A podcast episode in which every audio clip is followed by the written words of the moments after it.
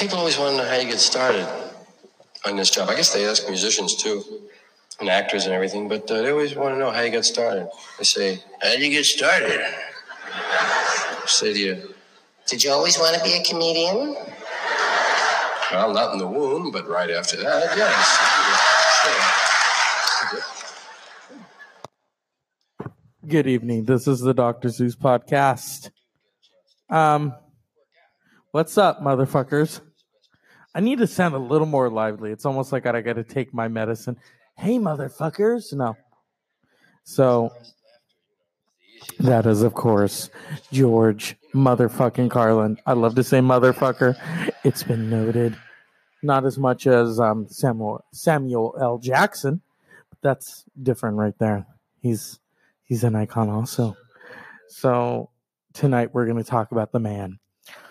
So about ten years ago, I was I was always aware of Ch- Carlin.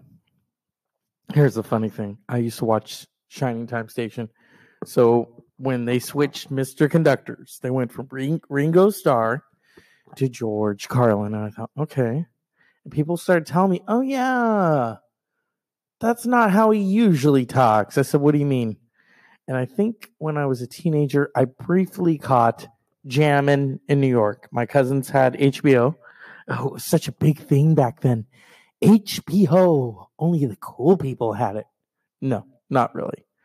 I mean, we have it. Well, we don't have it now. Now you can go on iTunes and get it. That's how I get H B O as an adult. Um, and I think I saw a brief portion of it. And then when I was a teenager in ninety-six, oh, it's so long ago. The nineties were so fun, though. And I think, oh, I knew why. I was home that weekend because I had been suspended from school because someone tried to fight me, and I always carry my C Ds with them, and I hit them in the face with a C D case. So, yeah, he he he tried to smack me. I don't remember. Fuck him. And um, what else? And so I was home, and I w- and I had to stay at home. I couldn't go anywhere. Well, I never really went anywhere except to Grandma's house and cousins. And um, so N B C is playing this history of comedy, and it was hosted by Marlo Thomas. You know, um, Danny Thomas's daughter, or as um, Blanche so famously said in The Golden Girls, well, I never knew any before, but any, isn't Danny Thomas one? Lesbian R- Blanche, not Lebanese. Yeah. So anyway, but let's go back. So that's where I saw George Carlin. The seven words you can't say on T V. They bleeped them, and I was thinking, why are they bleeping them? I want to hear, but, you know, I wasn't aware of, oh, that's why. The F C C. Fuck you and fuck all of them. And that's also why Howard Stern left radio. But anyway, let's talk about George. Let's talk about George. My cousin had the great fortune to meet him twice. He said he was a nice guy. He said, though, you could see the end was coming. It was a matter of when, because George, like many of his, you know, uh, luminaries, did cocaine. And cocaine is that crazy drug that you do when you have a lot of money. Now, I don't know. And see, the interesting thing is, I my father is a scientist, so I learned early on, you don't want to do cocaine, okay, because it fucks with your heart. And eventually, one day, you're going to need not only a triple bypass, you're going to need an undertaker. And so with George, he had several heart attacks. And, you know, um, eventually the seventies caught up with him in two thousand eight. And he died on this day, ten years ago. We were on the eve, the precipice. I love that word. It's like vagina. Pussybiss.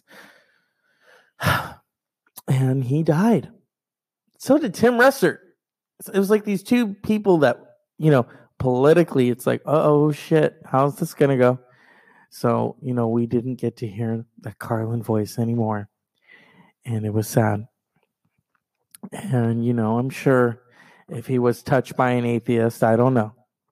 Because, you know, I'm sure when he died and he, you know, realized what he realized, and he's met at the gate, not by Saint Peter, but his mom. See, Georgie boy, I told you this was true. Oh, but I didn't know, Mom. Hmm, this is going to be interesting. Oh, he already knows about you. Or should I say it? Oh, shit. Because it's been famously known that George Carlin's mother was very, very, very controlling. And when she died, it was it was sad for him, but he felt like a, a weight was lifted. You know what I mean? She didn't like it when he used to be the hippy-dippy weatherman. And then, well, she, she liked that because he was clean cut, you know. And then he transformed himself. Even Kelly Carlin McCall has said she didn't know who this man was. He had facial hair, which he never shaved ever again, and long hair. What happened to Dad? And he went from the hippy-dippy weatherman to the seven words you can't say on T V, motherfuckers. And that is George Carlin, an icon. An icon so much that the seven words went all the way to the Supreme Court because it was heard on the radio. Some woman was looking for Christmas music, fiddling around. She, sh- you know, this is before the Carpenters actually put out a cassette of their greatest Christmas shit hits. And she stumbled upon the seven words you can't say on T V. And I'm sure she's heard them before. You know, shit, piss, cock, and, you know, the rest. And I don't want to step on his toes and say them all. So I want you to discover the seven words you can't say on T V. And um, right now we are in the midst of what he would say, the freak show. The freak, you know how they used to try to hide the freak show? Yeah, it's called Monica Lewinsky. And then she does the interview, and it's all out in the open with the dress and Linda Tripp. What happened to Linda? I don't trip. I don't fucking know. And now it's like the freak show is out for everyone to see. It's Twitter. It's Stormy Daniels and grabbing them by the pussy. I mean, the freak show is front and motherfucking center. So they asked uh, Kelly Carlin McCall, what would you think? What would your father think of Donald Trump? Perfectly simple right there, the freak show. You're born into this country and you get a one-way pass to the freak show. So ten years, ten years gone, you know. Usually when people go, they go for a pack of cigarettes and never come back. George left ten years ago for a pack of something and never came back. And it was a sad day, I remember. And Larry King did a tribute. You know, you got Seinfeld, Bill Maher, um, the big R. I think we know who that is now. She interviewed him once. Um, his brother outlived him, his older brother. Very interesting. Probably because he didn't do cocaine. I don't know. You know, but um, George, we miss you. We love you. The authenticity of George Carlin, who educated us, made us laugh, made us cry. I'm just looking for a place to put my stuff. I'm still looking for a place to put my stuff. Come on. And um, I, you know, did not have a college education and was fucking intelligent. That goes to show you right there. That man was highly intelligent. Him and Robin Williams, Richard Pryor, Lenny Bruce, these icons who broke down the fucking door. First it was Lenny Bruce, then it was George Carlin and Richard Pryor, all in the same breath. Oh my God. Amazing times. So let's raise our glasses to George Carlin. I'm not even going to attempt to recite any of his jokes, you know. Um, I used to watch the, the train show. You know what that's about. And I love words. I thank you for hearing my words. I want to tell you something about words. Here we go. Long on the list, but you can understand why some of them are there. I mean, I'm not completely insensitive the to people's feelings. You know, seven I words some can't say on T V. Like cocksucker and motherfucker. Those are those are heavyweight words. You know, there's a lot going on there, man. besides the literal translation and the emotional feeling, I mean, they're just busy words. There's a lot of syllables to contend with. And, and those K's, those regressive sounds, they jump out at you, man.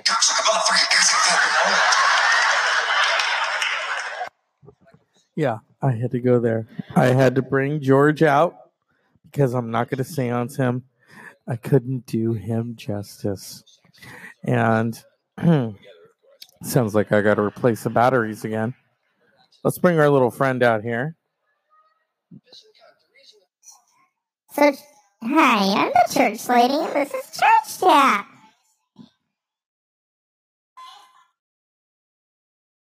Oh. And there we go. She didn't want to talk about him.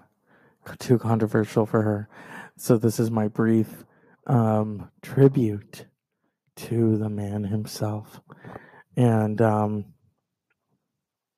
what is something that he famously said? Let's see. I'm going to come back later on. We're going to do the late night show. Okay. So here we go. This is a famous quote. In comic strips, the person on the left always speaks first. Yeah. George Carlin. Um, but I love how he said, you know, your children aren't special because, you know, people, proud child of a, of an honor roll student, he didn't like that yuppie shit. And I kind of agree with him because, you know, I never got that. I wasn't on the proud, you know, D student or, so let's see if I can find it. Uh, where is it? If I can find it. Yeah, this is true. This kind of fits today. And he said this famously. Never underestimate the power of stupid people in large groups. What a way to describe the Trump generation. Ah, here it is. This is my favorite. Here's a bumper sticker. I'd like to see. We are the proud parents of a child who has resisted his teacher's attempts to break his spirit and bend him to the will of his corporate masters. See, I can't, I can't do George um, justice, but you know, that's for him. So this is the Doctor Seuss Podcast, our George Carlin tribute show tonight. The shenanigans will continue on in the late night show where it's live and uncut, motherfuckers. And so this is the Doctor Seuss Podcast. It's been, you know how I like to break them down into, you know, pieces. It's been a good one. So let's raise our glasses to George. Excuse me, Carlin.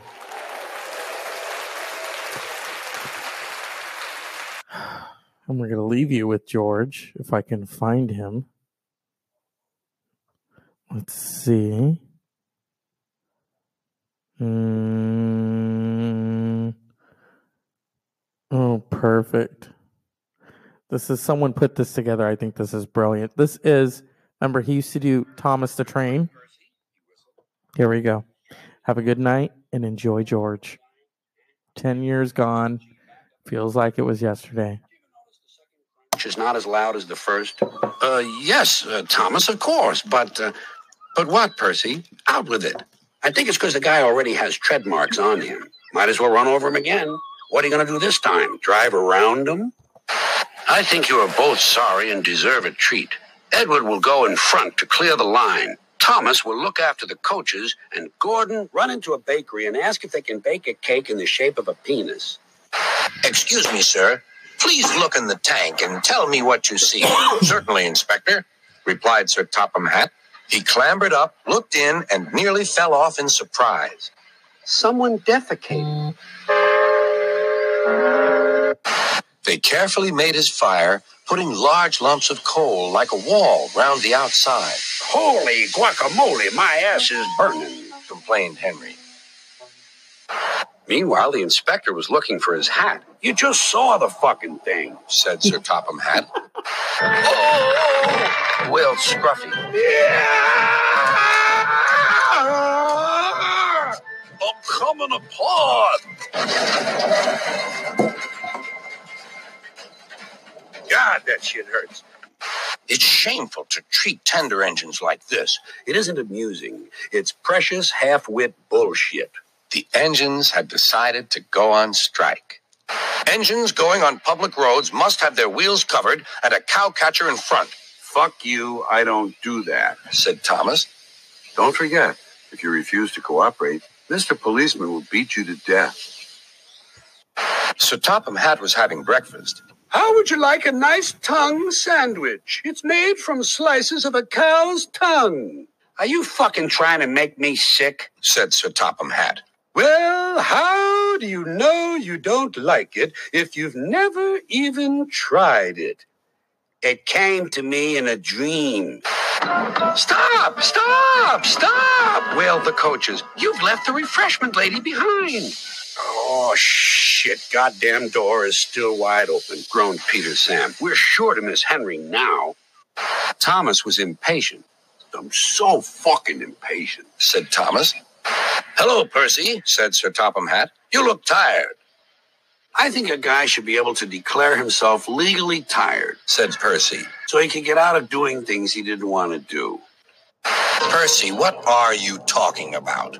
The ghost train. Driver saw it last night. What about goblins? Asked Thomas and Toby. And zombies? Where the fuck are all the zombies? He didn't say. Oh, it makes my wheels wobble to think of it, said Thomas. Personally, I think it's a bunch of shit. I just seen something, said Toby. It it, look, it looked like Percy's ghost. It it it, it said it w- w- was coming coming here to w- warn us. I'm not about to fuck with a ghost car. Let someone else flag down the Flying Dutchman. It's not my job. Sorry, not today. We must get the ice cream ready for the passengers. Never mind, Duncan. But Duncan did mind. I'm going to kill the next motherfucker who pisses me off. Where is Thomas? He doesn't usually make us wait. Maybe he's home banging the babysitter, laughed the driver. But whatever is that rubbish?